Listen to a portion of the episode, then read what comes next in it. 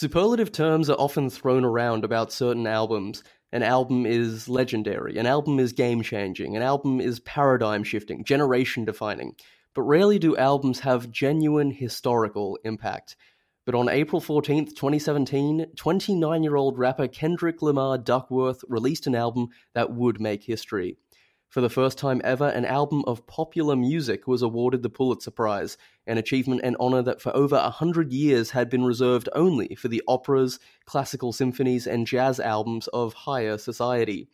The judging panel called the album a virtuosic song collection, unified by its vernacular authenticity and rhythmic dynamism that offers affecting vignettes capturing the complexity of modern African-American life. The album attained immense critical and commercial success, sweeping the sixtieth annual Grammy Awards with five wins. It marked his third number one album on the Billboard two hundred chart, and the single Humble became his first number one as a lead artist on the Billboard Hot one hundred. Alternatively known as K-Dot, King Kendrick, and Kung Fu Kenny, Kendrick Lamar had transcended hip-hop as a genre to provide a beautiful, honest, and sometimes harrowing glance into the African-American experience in the early part of the twenty-first century. Three weeks later, Logic released his seventy-minute concept album on race called Everybody. It came out to mixed reviews and set the record for the largest second-week drop in sales of all time, as pure sales fell ninety-six percent to just eight thousand copies from an initial two hundred forty-seven thousand copies sold the first week. This is what happens when albums collide.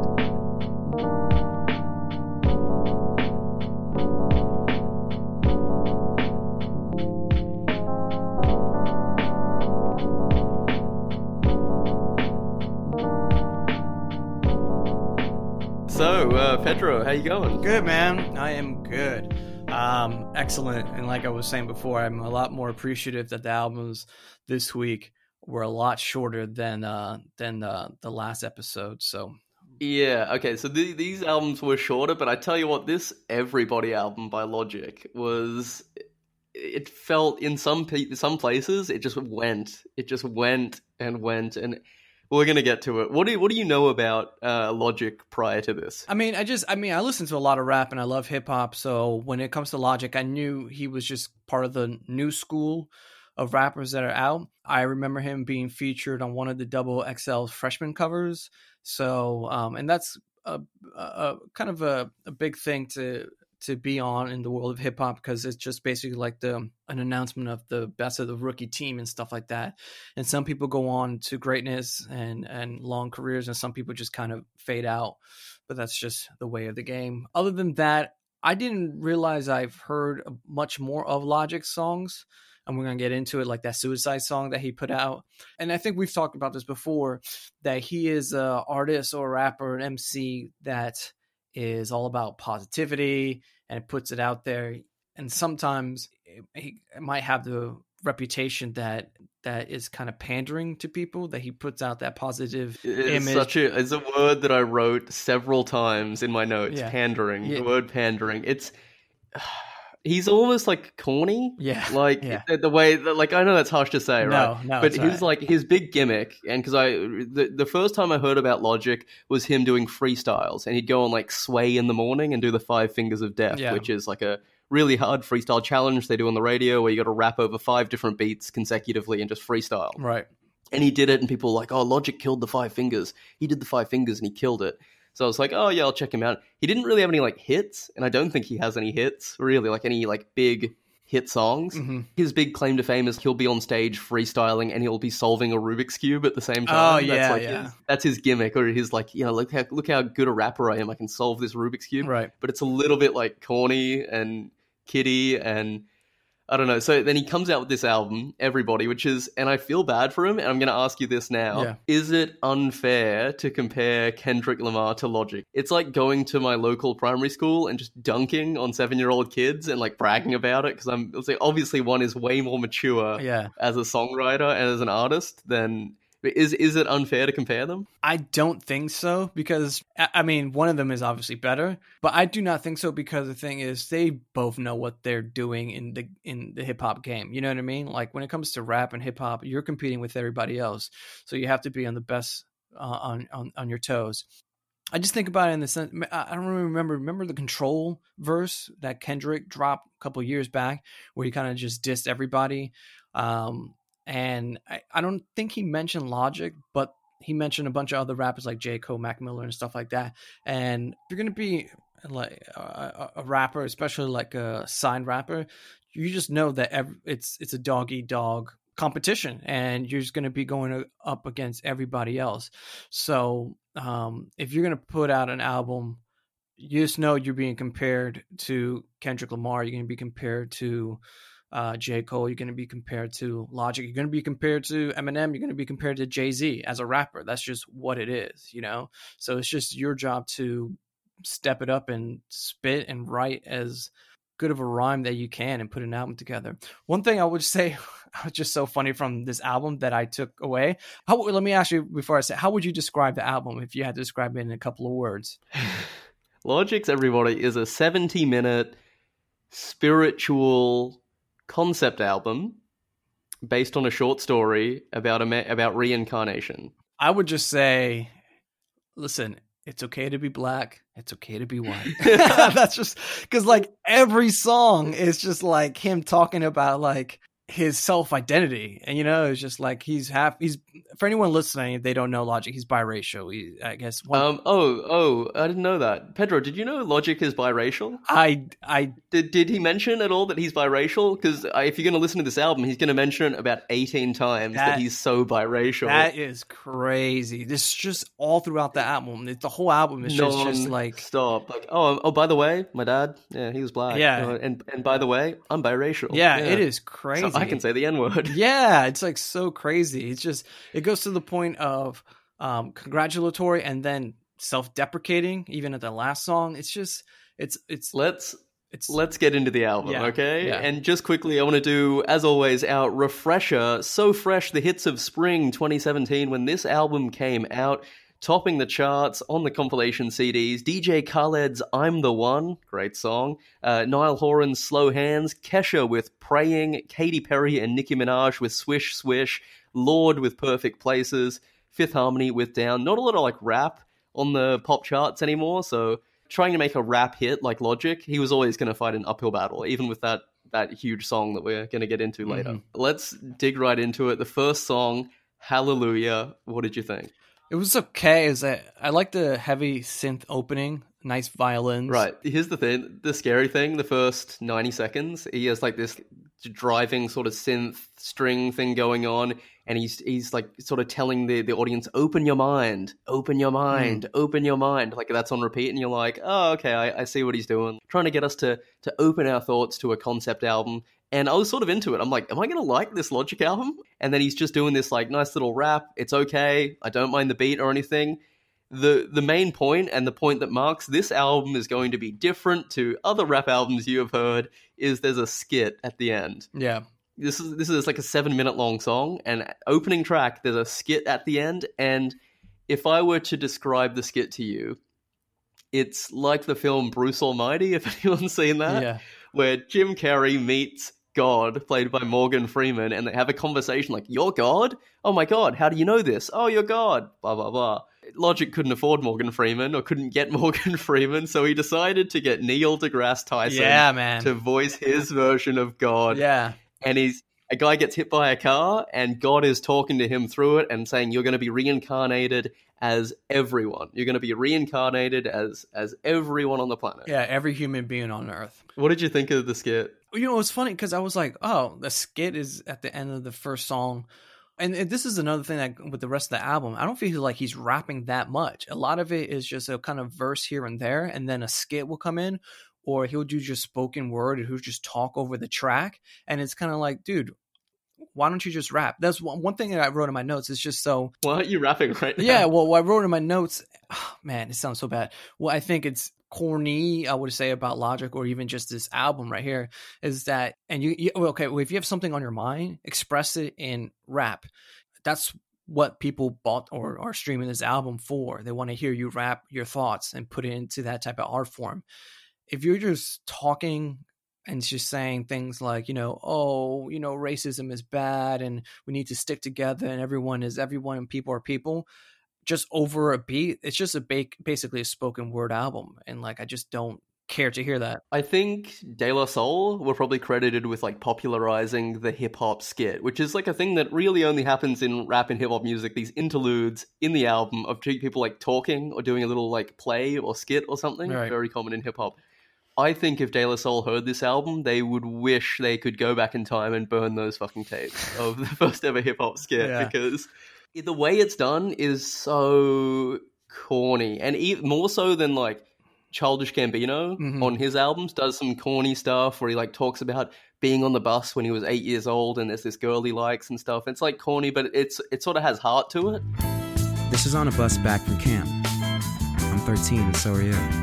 Or even Kanye West at the end of his first album, yeah, uh, Last Call. It's like a thirteen-minute track where he just talks about his life. Yeah. And he's talking about, like, yeah, my mom came and picked me up and I didn't have enough money, so we packed everything up in the U-Haul and we, like, met Jay-Z and I played this beat for him and he liked it. And it's just... seen my apartment. I mean, when I pulled up, yeah, baby, I unpacked yeah. all my shit. You know, we went to Ikea. I bought a bed. I put the bed together myself. You could say that, like, that's corny, right? Mm. And by two thousand four standards, it probably was. It's so real. It's like Kanye. He's not preaching. He's just, like, telling his life and yeah. how, how he got this album made. Yeah, exactly. And, and I remember with, with, with the Kanye skit at the end of College Graduate, it's at the end of the album. So if you listen to the whole thing, you already got his story through rap. And then he just, you know, talks about how he got signed to Rockefeller. And it's almost like a victory lap at the end of the album. Whereas I find with Everybody, uh, Logic, just he does it in songs while you're in the middle of a song. And it goes on for too long. And it's just like, well, I I'm, I'm, I'm, I want to listen to some music, man. I just don't really care to listen to this spoken word uh, nonsense. And whether it be him just talking about himself, I, sometimes I found it a little bit annoying where he's just kind of pontificating um, about how racism is bad. And, you know, oh, we're going to we're gonna get to yeah, that. Yeah, people are, to that. Need to be nice to each other and stuff. So um, there's a reason Kendrick Lamar won Grammys. And there's a reason that he won the Pulitzer Prize, which is like a very, very trusted prize in literature and music and stuff. Um, it's because he does it with tact. He doesn't just talk at you, at the audience. The way he presents the songs is so different. So like opening track of Damn, Kendrick Lamar's Damn, it's Blood. And it's just like haunting piece of music. And he's it's the same thing, right? He's not rapping. He's telling a story. But the way he tells the story about he sees this blind woman and he goes across the street to help her, and it's really unsettling, and it's weird. And then you have gunshots come in, and then he plays a little um, clip of Fox News, Geraldo Rivera, mm-hmm. saying, well, this is why hip-hop is corrupting the youth, you know, and the, and he wants to gun down the popo. What do you think about that? Oh, I don't think that's, like, you know, white people talking about hip-hop. Yeah, yeah, yeah. And it just goes straight into D N A. It's like you can do spoken word and have it masterful and not be corny as hell. Yeah, because he does open up the the uh Kendrick does open up the track with some spoken word, and um yeah and and and, and I think you're right on the money when you when you say that, whereas Logic is talking directly to the audience and saying, you know, we basically you or we all need to do this and we need to be better people. Kendrick will do uh the same thing, but he will do it as an allegory. He'll tell a story, a conscious story, or um who use a skit where he uses, uh, you know, footage from Fox News or, or some kind of interview on the on T V and put it together to basically weave the story. Whereas, you know, Logic, he just he's just really talking at you, and it's just it gets uh, a little uh, annoying after a while, especially when he does it at track after track after track. I mean, we're still on the first track. It's been like six minutes. We're talking about the, yeah. the first track and how much how I didn't like it. But I was still fine at this point, right? Musically, I was fine. There was a turning point in this album, and look, we're we're going to we're going to reach it eventually, okay? But uh, the next song, Everybody, which is the, the title track, what did you think of it? Similar flow. I thought it was a similar flow to Kendrick Lamar. I, th- I thought it sounded like Kendrick Lamar's uh, kind of cadence. I like the beat, um, but once again, he's just talking about his biracial background. Um, he addresses his white privilege on the song, which I thought was interesting, but he doesn't go into it too much, which could be something of interest because... I don't know, man. I, I just, I guess if he's going to be that dude that's like talks about race and all this stuff, there's so much more depth that you can go into it um, instead of just one or two throwaway lines and that's saying like, oh yeah, I look white and you might think I have white privilege, but I actually grew up poor, and then move on to the next thing and never address it again. So there's a particular lyric in the song where he says, everybody talking about race this, race that. I wish I could erase that. Face facts.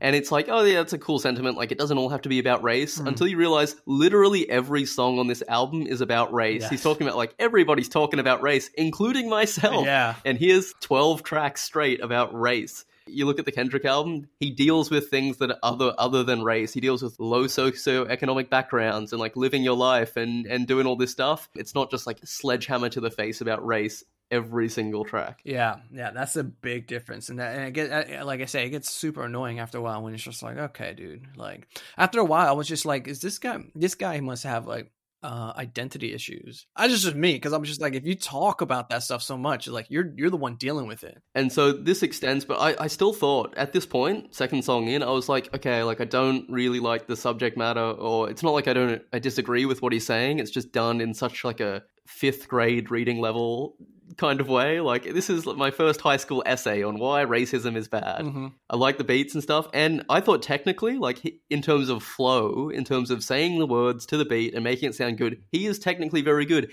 as if he tackles rapping the same way he tackles a Rubik's Cube, like, very methodical. I just gotta say it quickly with clear diction and it'll be good. The next the next song, Confess. This is Logic, and actually his wife is on the bridge of this song. So oh, really? The, the backup, the backup vocals you can hear uh, on the bridge are actually his wife, which she probably begged to be on a song. And he's like, yeah, why not? Jump on. Yeah, I didn't know that was his wife. And Killer Mike, you yeah. had the one with Killer Mike on it as well? Yeah, yeah. So this is this is Killer Mike. I could not believe you're going to pay Killer Mike to come on your album and you're not going to have him rap. Yeah, he just delivers a sermon. Do... fucking spoken word. I was surprised by that too. It was just like, basically, I don't know if he I don't think that's the way really Killer Mike speaks, but he was it was uh like he was putting on an affect of a of a preacher and just doing a sermon, um which was it was like, oh, that's fine. But it was like, Killer Mike is such a talented rapper that you should have just had him, and especially on that beat, I feel like you could have killed that. um I guess this, like, the beat itself was fine. It was good. I liked it. It reminds me of a nineties dance sample. uh I dig it. The the flow that he's doing, and this is a criticism I have with all of Logic's songs, is that I feel like he has the same type of flow. It's that same up tempo type of thing, right? He where he's just has no no differentiation. No, it's just always like, as he goes on to to say in one of the other songs, he goes, I'm not ashamed to be black, I'm not ashamed to be white, I'm not ashamed to do this, I'm not ashamed to do that, and it's just that the whole time. He never slows it down. He gives us gives you a song where you can really digest it and things. It's just all that. Some of the lyrics were self-deprecating, which I thought was interesting.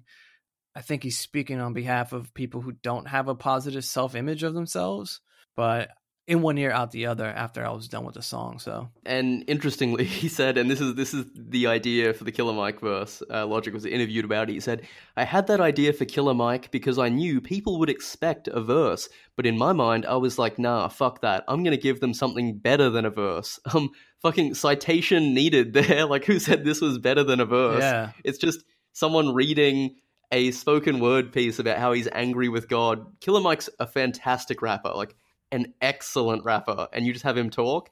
And apparently he walked into the booth in my house, said all that, and walked out. That was it. One take, one and done. And Logic couldn't believe it. He was like, do you want me to do anything else? He just did it in one take and just walked out, collected his paycheck. I th- like I said, I should have had something. He should have had Killer Mike just rapping on the beat. And then even if you wanted him just to speak, he could have had that as well. But um, yeah, I wasn't, I wasn't really impressed with that song. The next song, Killing Spree, and like this is it was starting to grate on me a little bit because I was reading the lyrics along with it, right? I was reading the lyrics, and he has this line, everybody looking for the meaning of life through a cell phone screen. Yeah. And I assume if I was in year seven, if I was thirteen years old and I heard that for the first time, he'd be like, oh, that's so true, man. That's yeah. so deep. Like, yeah, we are looking for the meaning of life through Instagram. Isn't that why? Man, Logic's so deep. He's like a philosopher. Yeah. But, you know, being a grown adult, I hear it and I'm like, uh, what an incredibly obvious Facebook status thing to say. Yeah, yeah. I mean, I mean, yeah, it's, it's, it's. And he thought it, he thought it was so profound. He repeats it twice. He's like, everybody looking for the meaning of life through a cell phone screen, and then just repeats the line twice in the song. See, this is another thing I didn't like about the album, is that he does that uh, a lot on the album. He would just repeat himself again and again, the same line twice. And it goes back to the thing of what I was saying earlier about, you know, as as a rapper, like you have bars, and in those bars, in those limited bars, you should express yourself in the best possible way. And of course, you want to add some style or stuff like that. I think he's high at the time and he's writing it and he just stares at it. He's like, man, that's so deep. Like, this needs to be repeated for emphasis, Pedro. No. Like, people need to hear what I'm saying, that we're looking for the meaning of life through our cell phone screen. I mean, it comes off as really, it just comes off as really corny to me. Because like I said, it's just like, well, why do you, why do you, why do you have to repeat yourself? It just seems like it's lazy after a while. So th- this song pretty much attacks the media, attacks like, oh, you know, we were all too busy reading news stories and worrying about likes on Instagram to worry about real issues like what's going on in Lebanon. Yeah. I highly doubt Logic knows what's going on in Lebanon. Yeah. I have, I have one hundred percent certainty he'd reference Lebanon knowing nothing about that location on the planet. He couldn't point it to it on a map. Yeah, it's probably because it rhymed, because I wrote that down too. He says, uh, real shit is going on in Lebanon, but I don't care about that. My favorite sh- T V show was coming on. And I was yeah. like... I... Like he could have put he could have put Darfur, but it doesn't it doesn't rhyme, or Syria no. doesn't rhyme. Yeah, but... it just it just goes with this. So, and, it, and and like on face value, it's just like, oh, yeah, somebody, he's he's he's so right. He's so right. But at the same respect, like, yeah, everyone knows that, man. Like, out of nowhere, from out of nowhere, we have a cameo verse from Ansel Elgort. Where did this come from? Yeah, like I'm not, I'm not ragging on him. He like sort of sings in, in this verse, and I like Baby Driver as much as the next person. I thought it was a great movie. How are you going to get Ansel Elgort to do a verse, and Killer Mike can't get a verse on your album? Yeah, I doubt. Maybe because it's probably more cost effective to have him do a verse. To have a Hollywood actor do a verse than have Killer Mike do a verse. Yeah, definitely. And also, because you, you know, if you get a white Hollywood actor on your album, he's not going to out-rap you. Yeah. Whereas Killer Mike might very well out-rap you. Yeah, I didn't even think about that. Okay, and this is probably a good segue to talk about the different cameos on both albums, because funnily enough, um, on, I think, Triple X on Damn, you two are on the Kendrick album. Yeah. I did not expect to see that. Yeah, I, I, I didn't see that. I, I, I When I saw the track listing, I was like, U two, and then I was like, is it U two from like Bono U two, or is it maybe just like some rapper who just took on the legit U two? And it's not like sometimes when you sample a track, you got to say like featuring because you sampled them so heavily or something. Yeah. Kendrick Lamar and Bono are friends. Yeah. And they were like texting each other back and forth saying like, oh, I'd really love to put this new song we've been working on on the album. I've got this great idea for like eight oh eight drums. We're going to put some eight oh eights on this song. And the song fucking rocks, by mm. the way. It's the best thing U two's done in like thirty years. Yeah. It's a it's a really, really great song. Political, talks about the world. Fuck, what a great song. And the same with Loyalty with Rihanna. I'm not crazy about U two, and I'm not that crazy about Rihanna, but he elevates them by putting them in these positions, whereas I feel Logic is dragging his features down. Yeah, yeah. He's dragging Killer Mike down. Okay, so I was quite positive. At this point, what are we, like four songs in? Mm. I was actually quite positive. I'm like, you know what, this album, like, yeah, it's got flaws. It's a little bit corny. Like, it's it's okay. Um, probably a seven out of ten. Like, I don't want to go too hard on it. And then the next song comes on, Take It Back, and immediately, this is the moment I hated this album. Really? From this point on, I was done. This this in particular, his hooks are god awful on this song. He has this annoying thing where he can't even do a full hook, so he'll just like D J cut out some words out of a hook and like end it. Oh, it's so frustrating. But the, even the song is fine. The outro, it's another spoken word outro, and he's telling his life story about which hospital he was born in and about the, the rough upbringing and how he's biracial. Did he mention he was biracial? I don't know yeah. if he mentioned he's biracial. Talking about how his mother was mean to him, and he has the unmitigated gall. He's speaking in the third person. He says, oh, this this this young rapper, this young rapper, can you imagine that he had to go through this? We know you're talking about yourself, bro. Yeah. And he, he talks about like, and then he would come home from working two jobs. Can you even imagine having to work two jobs? And yeah. I was thinking like, yeah, ninety percent of people have worked two jobs at some point in their life. You're not special, Logic. Yeah. Most of the people listening to this album will have held two different jobs at some point. But he says like, oh, it was such a burden, and there was narcotics in the household when he was growing up, and blah, blah, blah, blah. And it just made him sound like the whiniest little bitch I've ever heard. Yeah, I mean, the beat's a banger. I like that.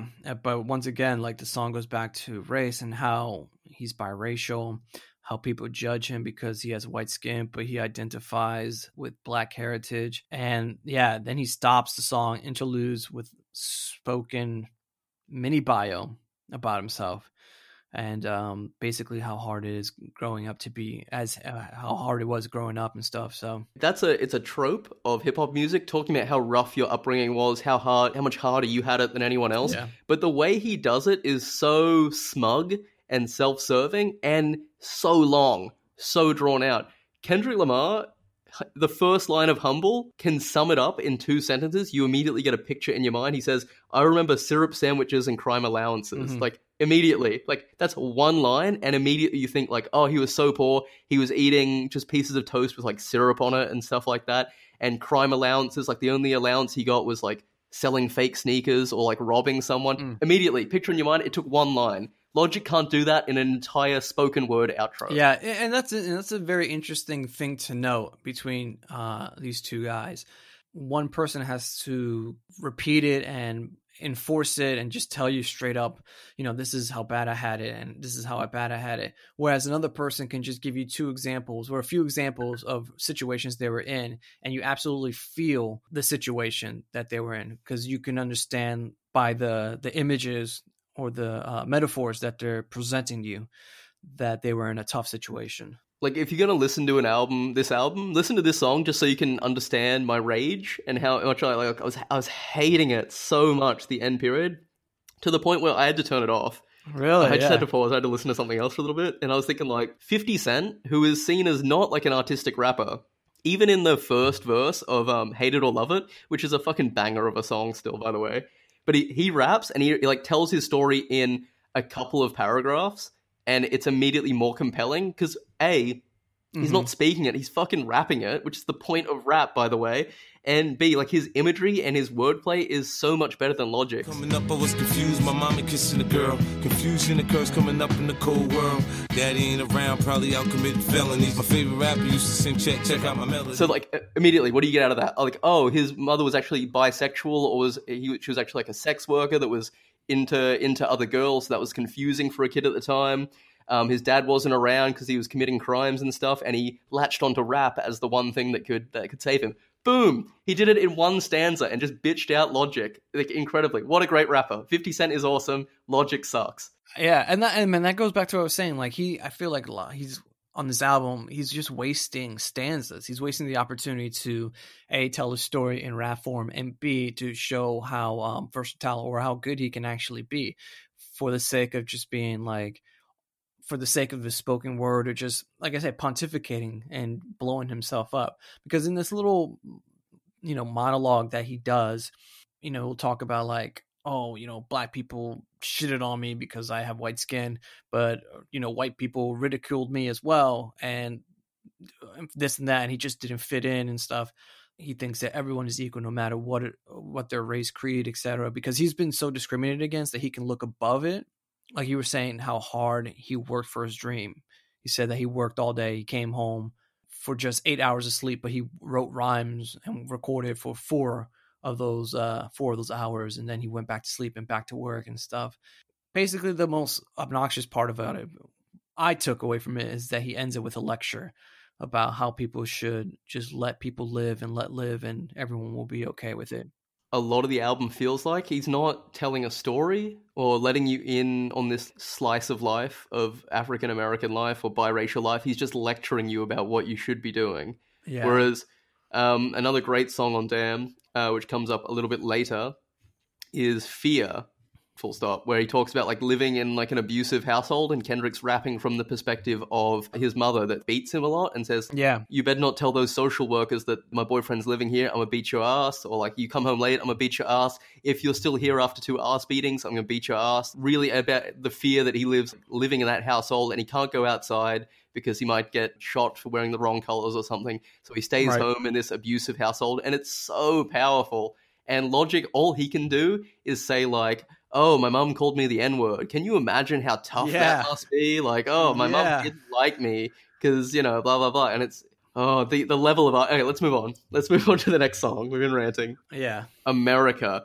And this is the most feature-heavy track on the album. Um, and I at this point, I was like, oh, thank God for Black Thought, because I love yeah. Black Thought. From I love the Roots. I love Black Thought. He is, for me, the best thing on the album, the best feature by far. Oh, really? I, I have to disagree, and it's gonna, I think you're going to be surprised as to... Okay. Because he gets twenty-six seconds on this seventy-minute album or whatever it is. Yeah. And I just thought his twenty-six seconds were like, oh, it was great. He immediately got it, and I just wanted more from him. He's like talking about yep. the man in the high castle in the hot tub. I'm like, oh, what a great line. Yeah, I thought that was an awesome line, the way he came out with it. Talk, talks about like Trump thugs dot gov and stuff, and then it just ends, and I'm like... Yeah, it, it, they they do cut him short, and I was just I wanted more from it, you know. But the the production is like, this is a real hard song, and the production's going hard, and then Logic in the hook repeatedly tells you, "I'm real as shit. I'm so real. Yeah. I'm not. This isn't a joke. Like I'm not paraphrasing." He says, "I'm real yeah. as shit. I'm so real. Everything I say is real as shit." Which again sounds like a fourteen-year-old boy trying to talk with adults. Like, no, no, I'm real, guys. Like I'm so real. Yeah. I picked that up too. I was I, at that point. I think this is the point where when I heard that hook, I was like, "Oh, this this this album's going down for the you know, just I'm, I'm I'm losing it, dude." Don't proclaim how real you are. When I just heard this whole, I just heard your whole songs before, and you're just gonna kind of corny on that. It reminded me of uh, Iggy Azalea and that song "Fancy." And the first line she says, first off, I'm the realest," and I was just like, "No, you're not. You're not the anything close to it." So. You've never been close to being the realist. Yeah, I'm, and and then it goes with with uh, what's it, with Logic. It's those same kind of obvious rap lines where he says, um, well, he goes, "Fight the power, fight the power, fuck white power," and it's just like, yeah, man. If you know, for a fourteen-year-old kid, that sounds like badass as hell, but it's it's just kind of. Whatever. He takes shots at like Kanye for supporting yeah. Trump, and he, he takes shots at Trump and stuff, right? right? Which he frames it like he's the only one brave enough to say it. And I think that's one of the lines. He's like, well, if no one else is going to say it, then I'm going to yeah. say it. What universe do you live in where the media doesn't consistently rag on Trump and everyone doesn't consistently rag on Trump? He's like framing it like he's this big rebel. Oh, I'm the only one brave to say fuck Trump. Besides the fact that a year before this album came out, Y G released an album with a song that was literally called Fuck Donald yeah, yeah. Trump. Fuck Donald Trump. Yeah, nigga, fuck Donald Trump. Your little, like, half-handed shots aren't even, like, the most anti-Trump rap song, so I don't even understand where he gets on this high horse of, I'm the only one brave enough to say it, even though there were actual gangster rappers that were saying fuck Donald Trump, like, a year ago. Yeah, yeah, and even if, if, if it's that, and maybe... Even if he's dissing Kanye and stuff, and if he's referencing that, I mean, the media is whipping Kanye's ass, and the whole there's a big uh, part of the hip hop community that's turned their back against Kanye for supporting Trump, and and and has criticized him for uh, trying to put out a gospel album with the idea that he is trying to pander back to the African American community with a gospel album to get uh, back in their good graces. So. Um, Yeah, it's just like it's just whatever. It's just a, it's such an easy target. You know what I mean? Like it's it's just so easy to come after Donald Trump and, and Kanye West because right now they're just not in uh, the best uh, position uh, uh, culturally. It would have been interesting if uh, Logic would have went after I don't know a, a rapper of of of a higher caliber or even like an O G in the game. That would have been interesting to see what he have to say, but I just don't think he has the, the balls to do it. So we, we're going to start skipping through these tracks now. Next one, Inkblot with Juicy J yeah. of three six Mafia fame, Oscar winning uh, recording artist Juicy J. Yeah. What do you, what do you think of Inkblot? I like the beat when it was banging. Uh, his, I, th- I think in this one, Logic does change up his flow to that triplet Migos flow. Um, which is a good pay- change of pace in the album. But also, uh, you know, you hear everybody kind of rapping in that style. But it's fine. For this album, it's okay because he's rapping his regular cadence throughout everything else. Um, um, Juicy J, for me, was the resident sleepwalker on this album. Yeah. Um, I thought, because even what he's rapping, he, like he's just doing a, like a just a Juicy J rap within his powers, and then even at the end he's saying like kill your motherfucking self, and I was like, that does not go with what the rest of the album is trying to say. Yeah. Like there is a song that is in direct antithesis to coming up. Oh, yeah. yeah oh, yeah, that's absolutely correct. Like, there's an anti-suicide song coming up, and you're saying, kill your motherfucking self. Yeah, that is that is funny. I mean, think about that. He also references my slob or my knob, which I was like, oh, okay. Like, it's a little homage, but it's also a thing of, you know what I thought about it? Remember, the, I'm sure you're a fan of The Simpsons. Remember when Bart had that uh, uh, catchphrase that everyone loved? And it was, uh, I didn't do it. And then eventually he just became more famous and people were just like, just come on the show and just say, I didn't do it. And um, only I may dance. Yeah. yeah. I thought about that when I listened to this song, like Juicy J was going and he goes, slob on my knob. And then it's a thing of like, ah, oh my God, he said it. Cause even uh, he said it. He said the thing yeah, that he's famous for. Yeah, exactly. Cause I think even at the end, Logic is like, oh, you can hear the beat stops and it's like supposed to be like a candid recording of them. And Logic goes, uh, oh, snap, I can't believe you said that. Yeah, that's so crazy. Yeah, yeah. So I was kind of like, all right, that's that's fine. I was like, we can we can keep going. The next song, um, Mos Definitely, which is a like tribute to Mos Def, the rapper. And it's another one where he's playing the Pied Piper for the African-American community, where he's like, come on, black people, get up, mm, move, yeah. You're beautiful, come on, get up. And it's so pandering. Hey, guys, black people are cool. You guys are groovy. Get up yeah. and move. And I thought, oh. And another thing, that pandering thing of treating it like the in a very like black and white binary thing of like, oh, black people are good, white people, boo, white people power is bad. Yeah. Kendrick Lamar does it in a way more mature fashion.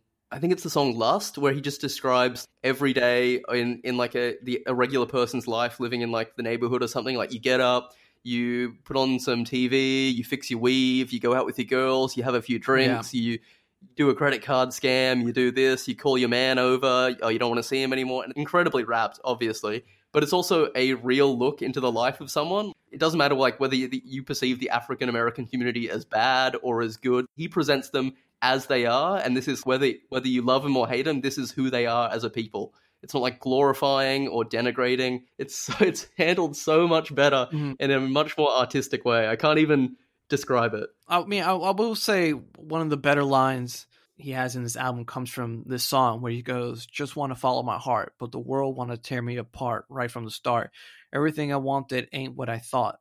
Bring it back to the roots like my name, Black Thought." Now, there's two things about that. It's I think it's one of the better verses and rhymes in the album, but I just don't like how he rhymes thought with thought. Like, there's just so many ways that he could have changed that. There up. Are other words that rhyme with thought. Yeah, exactly. Yeah. And that it goes back to what I was just saying. Like, I feel like he's really lazy on the album. Like, he's just not putting too much thought, oh, ironically, thought or even energy into add more style into into the album, whereas like if you listen all throughout uh Damn, like Kendrick is doing so many other things. He's telling stories from a different, like you were saying with Lust, he's telling the story from um this perspective or um, um he's not he's not always Kendrick Lamar. Yeah, in in the album he's rapping from the perspective of his abusive mother or from a from a woman on the neighborhood that like goes out with the girls, or like rapping from different perspectives. Yeah, it's, you know, like an actual artist is supposed to do. Yeah, and he's and he's rapping. That's a that's a big thing too. So next next song, uh, Waiting Room, which is another skit with Neil deGrasse Tyson. What did you think of Neil deGrasse Tyson's performance as God? It was fine. I mean, I, you know what's funny? Because I was listening to it and I was like, I've heard this guy's voice, but I couldn't put my uh, finger in, on it. So I had to... Uh, had to... You couldn't put your finger in it? Yeah, no, I'm almost messed up there. I didn't think you would catch it, but whatever. Um, I couldn't put my finger on it. And uh, I had to look it up, and then I was like, "Oh, it is Neil deGrasse." And then uh, it was it, it was fine, I guess. I don't know. I, I, it, it's fine because he's a bit of like uh, he is a celebrity, a semi-celebrity, and it's um, I, he's the resident intelligent celebrity these days. Yeah, right? Exactly. It would have been interesting if he would have got Morgan Freeman. That would have been that would have been stellar, or someone of a higher mm. caliber, I guess. But I mean, deGrasse Tyson is fine. The skit itself, like it. I think this is where it kind of uh, explains the concept of the album, where it's this guy named Adam, and he tells him, and God tells him that uh, he's going to be reincarnated. Adam agrees. However, he finds out that reincarnation isn't just coming back to life as a single person, but he's going to be living as uh, every single human being. and uh, he has to learn and live as uh, as every human being ever, to move on onto the afterlife and to treat people well. Um, that's what I took from it. He's going to be uh, what do you, how do what is the analogy? You're, you're Hitler and all the people he's killed, and you're Jesus and all the people he saved. Um, something yeah. like that. It's it's because it's based on a short story by Andy Weir, who also wrote The Martian, which got made into a movie with Matt Damon. Oh, okay. um, so it's like it's originally like a sort of a sci-fi story on the nature of the universe and of life and, and all that stuff. Again, and obviously he wrote this, Logic wrote this little script with Adam and God, and it was just really heavy-handed. I can ima- I've only listened to this album once, but I can imagine listening to it again and again. This this listening to these skits would drive me mm. up the wall. Mm-hmm. Real short. I always love skits that maybe they just sample something that are real short, but actually pack a punch. So Kendrick Lamar sampling Fox News talking about him and talking about him talking about police brutality. Really great, and you can listen to it again and again because it's kind of like funny. It's almost cliche of it's Fox News talking about like rappers and like how dangerous rappers are. Yeah, it's such a great cliche. I'm also reminded of on a similar similar path of like talking about race. Joey Badass came out with an album, All American Badass, and he just had like a little snippet of a girl talking at like a council meeting after the wrongful police shooting of of an African American man, and she's like nine years old and she's talking in front of the city council and she's like crying, and it's so powerful, and it goes for like fifteen seconds. And I feel like that we are treated differently than other people, and I don't like how we're treated, and just because of our color doesn't mean anything to me. That's, that's all you need. Instead, Logic says like, no, I'm going to do like a three-minute sketch with Neil deGrasse Tyson to really hammer home this point. Yeah. Um, yeah. At this point, this was, I was like, okay, that, uh, to reiterate, I just feel like it's lazy. Because I know like a lot of times with record labels, they ask you, you need to turn in a fifteen-track album by this date and whatever. And when I was listening to this, I was just like, oh, he probably did eight tracks and was just like, how do I extend this to fifteen tracks? I'm just going to put a bunch of skits in it. And uh, and then yeah. to um, to uh, satisfy that requirement. Now it comes the time for the big single, I guess, yeah. quote unquote, the big the big single, which is uh, titled is the same number as, and I want to get this right, is it the National Suicide Prevention Hotline? Yeah, that's correct. What did you think of the song? I mean, obviously, I've heard the song on the radio so many times when it was out on the radio, and even when it was on the radio, and I mean, I just listened to this album in. in completion uh, this week. Um, but when this song was on the radio, I just took it as, I just took it as like the pandering song. Like, how do I describe it? Like, this is a song where it's just like, hey man, it's all right if you're sad.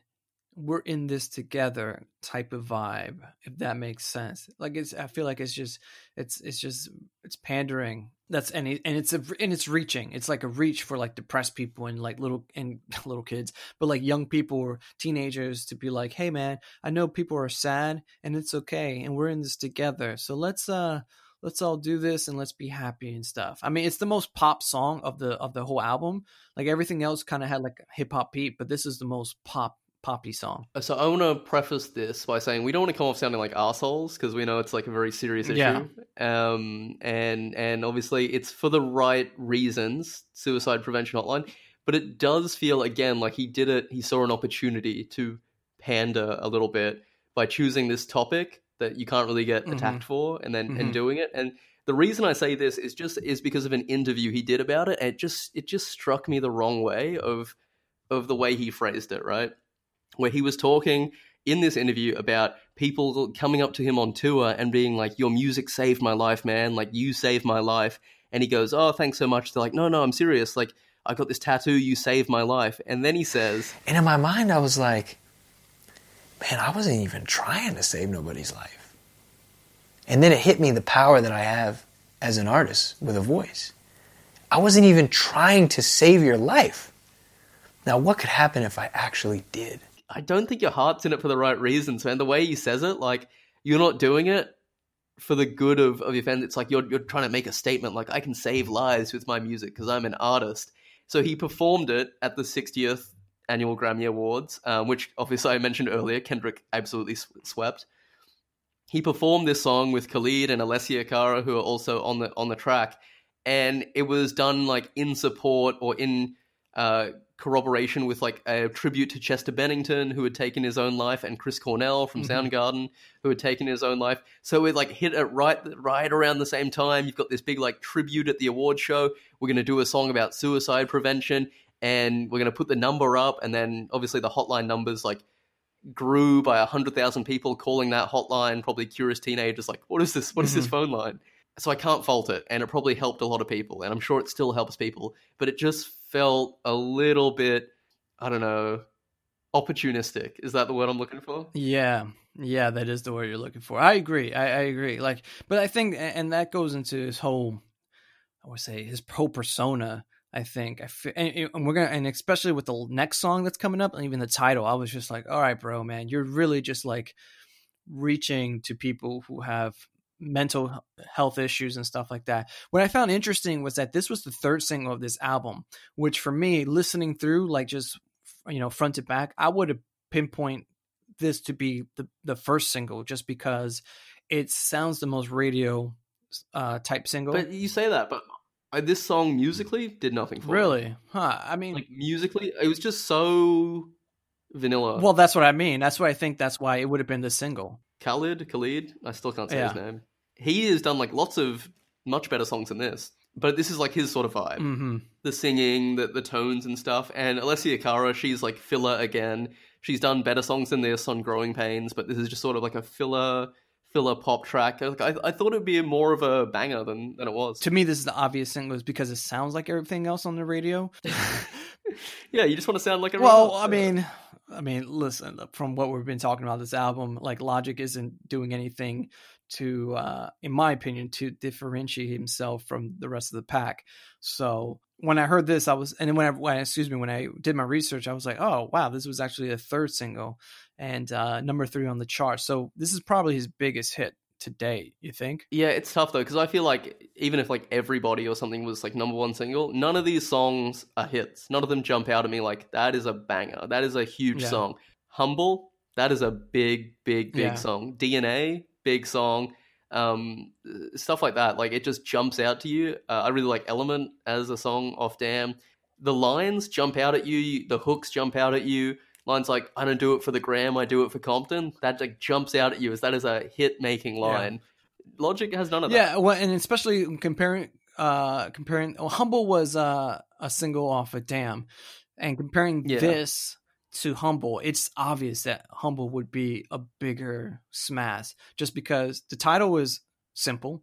The hook is yeah. infectious. Bitch, be humble. Sit down. Bitch, be humble. Yeah, it's yeah, like sit down. Like, and then like everyone can relate to it. Like girls are dancing exactly. to it, they love that. Guys are dancing to it, they love it. It just hits so. I mean, oh, what that a could be song. A very popular just catchphrase in the same way. Like, uh, you know, like okay, Felicia became super popular in uh, uh, recent times, but like it. Which he, refer- by the way, he references in, in this album. Yeah. So like, so if you're like talking to somebody and you can just be like, yo, bitch, be humble. And it's a cool reference. It's a cool pop reference, but it's a way of like, uh, uh, you know, like putting somebody in check. I distinctly remember going on um, Tinder dates with girls that were around that certain age. They were like, came from rich families or whatever. They're twenty-two years old in university, or like everything's paid for by their dads, bitching at each other on Instagram saying like, oh, this bitch better sit down and be yeah. humble. Like, oh yes, preach queen. Like it, it transcended into... into popular yeah, culture. Exactly. Those girls are the worst, by the all way. Right. But yeah. they, they, they they stuck to like that line. They used it unironically, like, oh, sit down, be humble. Yeah, and that's what you need. Whereas something like this, like I I, I, I only remember the song this song title because I was listening to the album and I was writing down, down in my notes. You know what I mean? So I know one eight hundred two seven three eight two five five. And it's like, oh, okay, now I kind of have it burned in my memory for uh for a bit. Um, so, um, yeah, I just, it's as obvious that Humble would be the bigger smash, uh, bigger smash hit. The next song, Anxiety, it's what you were referencing. It's a song about anxiety. And once again, he has his twenty-eighth spoken word piece at the end where he's talking about going to see Star Wars and having a panic attack. I did not and... appreciate that as a Star Wars fan. I did not appreciate that. affiliated. I was How just dare like, you impugn my Star Wars? Yeah, I did not like that at all. When he said all that, I was just like, fuck you, man. Um, but carry on. And again, the the end line, one of the lines at the end, he's talking about like having a panic attack, and he and, and I suddenly realized that grown-ups don't know shit. And he, he talks about, man, grown-ups don't know anything, and I'm a grown-up now, but I don't know anything, which I get the sentiment, and it's very mm-hmm. Instagram caption-worthy. But it's like, what serious rapper do you know that would ever say, oh, grown-ups don't know shit? What what artistic rapper that is respected in the community would ever say that? Can you imagine D M X saying, oh, man, these grown-ups don't know anything? Dude, you are so right. I didn't even think about it until you said that just now. Because if you're saying that, like, who are you talking to? Like, who's your audience? They're obviously children. Yeah, teenagers. Kids, like, teenagers. If you're ta- telling them, hey, man, these grown-ups don't know anything. It's like... Like, because even the big rappers like Drake and Lil Wayne and Kendrick, like, they're adults and they talk like adults. They don't like pander to yeah. like, oh man, grown-ups. Oh, we don't know anything. I don't know what I'm doing and I'm a grown-up. Yeah. Wow. That is so crazy. Just had an epiphany there. Two last songs. The first one being Black Spider-Man. Again, the through line, like the message is good. Black is beautiful. We should be proud to be black, you know, yeah. flaunt your blackness, but it's done as if he's speaking from an ivory tower and he knows better than you and he's telling you that black is beautiful. Black Spider-Man and one eight hundred two seven three eight two five five are songs that I have in my own personal playlist. Um, the the suicide song more so because it was just on the radio and it's just something I have on my playlist just to be like, oh yeah, I remember the song being played. But Black Spider-Man is something that I'm going to admit that I actually enjoy. And it's a song that I had, yeah, I had on my playlist even before I knew it was on this particular album. Um, and I think what drew me to it was the title, just because I, I love comic books and stuff. So it was just, that's why I gave it a listen. But what I'll say is it, it goes back to this gos- the gospel sound, gospel motif. I think it's the best song of the album for me personally. The harmony, I like the beat. Um, and also I feel like it's, it's the least preachy song compared to everything else. Because yeah, he has like lines, and I joked about it earlier, where he says, I ain't, I ain't ashamed to be white. I ain't ashamed to be black. I ain't ashamed of my beautiful Mexican wife, as a matter of fact. And it's like, okay, man, that's fine. And then he says, like, uh, I ain't ashamed of my cousin Keisha. I'm ashamed of being half black, so bye, Felicia. And it's like, oh, okay, yeah. Yeah, so I, so it's it's fun. But uh, and I do like the, the line, because I would have voted for Glover instead, because I... Because I, I go ahead. Does this song predate uh, Into the Spider-Verse, the Miles Morales uh, animation? When does this come out? Oh yeah, it does for sure. Okay, so like, but, it was um, still quite ahead of its ahead of its time. Yeah, yeah, yeah. But what I think he's referencing is in the newer Spider-Man uh, Homecoming, they were considering. Um, well, Don, Donald Glover's in Homecoming. And uh, there was rumors that he was going to be Spider-Man, but he turns out to be a different character. So I think that's what he's referencing there. One criticism I have, and I just thought it was just so lame. I, when I was doing research, I found out the music video for this song won the best fight against the system music video category. Did you know that? You know, you know how uh, keenly I follow the Fight Against the System yeah. awards. Um, you know, I'm a big devotee and a big patron of that. Or what? I've never heard of something yeah. so ridiculous. What are so, these awards? I think what happens. Well, this is, just goes to show like how M T V has no relevance in today's culture.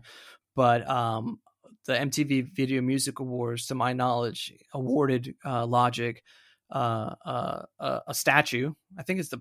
the uh, the Little Moon Man statues for the for this music video under the category as the best fight against the system. Um, and just goes to show they're just making up fucking categories at this point just to give out awards, because it's so ridiculous. The best fight against the system. Like, what does that mean? Who is the system? Yeah. What? What? I, who? And who denotes who's fought the hardest against it? I, yeah, I especially with music videos. Okay, like all right, that's cool. So. Um, that was the one slide I, get, I had against the song. And ends with another skit of these two teenagers smoking weed and being like, there should be a black Spider-Man and a black Superman. Yeah. Man, everyone should be black. Yeah, yeah, it's a good idea. Yeah, yeah. The final song is called Afric Ayan, like African and Ayan together. And he actually wanted to title the entire album this, but obviously the record company shut that one down. not not a great marketing thing, putting air yeah, in, in, your, uh, in your album title. And it's a fine song. It's fine. And it ends with another Neil deGrasse Tyson talking about God, reincarnating people. Uh, it's a fine album closer. But by this point, I've just been preached to for like seventy minutes. I've been lectured, and I'm... I can't really enjoy the music at this point anymore, whereas I never felt that way about Damn. I agree with you. At this point, I've been talked to to change my life and how bad I am and how people are equal and just stuff like I already know as a human being. Like I don't, I'm, I'm a, I'm a guy in his thirties, man. You know what I mean? Like you're a I know grown not, up. Uh, yeah, I know not to treat people like shit and stuff like that. Um, So when they wrap it up with this, I'm just kind of, my eyes are kind of rolling and I'm just like, whatever. But what I will say, and back to what we're talking about features, this has the best feature. And it's really? J. Cole. J. Cole, who isn't even credited. Yeah, this has the best feature I felt on the album. It's a, a verse from J. Cole, and it, sounded, it sounds like it was maybe recorded before he was big or famous because the quality of it sounds really... um raw. Doesn't sound like it was recorded in like in a proper studio or anything like that. And I thought this was the best feature of the album. So yeah, so the task falls to us now, um because I believe that Kendrick Lamar's Damn is probably going to stand the test of time beyond all the awards. Like lots of albums get awards, but it, it will probably stand the test of time. I don't even think it's his best album. I think it's like his third best album, right? Um like I think Good Kid Mad City is such a vivid classic of hip-hop. But yeah, this one got all the awards, and it's maybe it's a bit like Scorsese, where you get the award for all your previous work, really. They're thanking you for your previous work. So he gets Damn. Right. And it's a real piece of art, and I listened to it again, and then I, re- I heard that you could listen to it backwards, and it tells a different story. So if you reverse the order of the tracks in Damn... Really? The, the initial album starts out like really creepy, and then it goes really aggressive. It has like aggressive songs, D N A is right at the front. And then it starts mellowing out, telling a story of this man who starts real aggressive in the streets and starts mellowing out. If you listen it to the other way, it's uh, from a person that's real naive and real like sheepish, and then he becomes more and more aggressive, and then it ends with a gunshot. So um, it tells two different stories. Would mm. you ever listen to Logic's Everybody from back to front just to get just to get, get the same uh, the same effect? No, no, absolutely not. I would listen to the songs that I, I like. Um, whether that be Black Spider, I mean, like Black Spider-Man's my favorite song on there, so I will listen to that whenever. I'll just put it on, and then I'll listen to one eight hundred two seven three eight two five five just because, uh, maybe because of nostalgia. Because I was like, oh yeah, I remember when this song came out. Everything after that, I'm not really interested in. Um, there was no other tracks where I came, where I listened to and and and. and left with thinking like, wow, that was actually a hidden gem or something I'm actually going to go back to because A, I want to listen to his verse. That was really cool. B, I want to learn from it. I want to pick up something from it, or any of the features like Black Thought. I was like, oh, that was a cool Black Thought feature. So I'm going to put that on uh, to go back and revisit that. So um, ironically, I think the album is made for young people, especially children, teenagers, and the album itself is just like that. It's just candy, very disposable. So, wrapping things up, if you had to suggest one track from Everybody by Logic, what would it be and why? Oh, well, that's easy. For me, it would be Black Spider-Man. I think, like I was mentioning before, it's the best track on the album, and it also, it gives you a really condensed um, view of everything he talks about on the album with that line, like, you know, it goes, black is beautiful, black is, you know, it's just all that. He's like, I'm not, I'm not ashamed to be black. I'm not ashamed to be white. You know, it's all that in one song. That's all you need. Cause the rest of the album are dealing with those topics and those motifs and, and, and that, and the rhyme schemes are all the same. So Black uh, Spider-Man, um, well, yeah, so I would say, and it's my least favorite song in the entire album, but something that captures the essence of what the album is, is Take It Back. Listen to it and listen to the listen to the outro where he's just talking about his life. Mm. You will get an idea of what Logic is about. And if you like it, you're going to like the rest of the album. If you don't like it, you're a rational human being, and yeah, you'll understand. We'll see you guys next week, I guess. Anything else, Pedro? Uh, no, I got nothing to say. Thanks for listening, everyone, and we will catch you next week.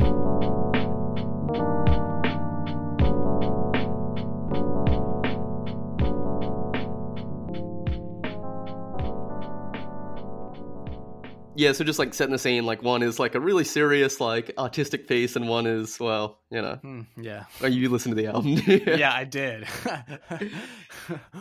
One thing okay. I would say is like I, I this week I am much more appreciative that the albums were so much shorter, you know, to get through.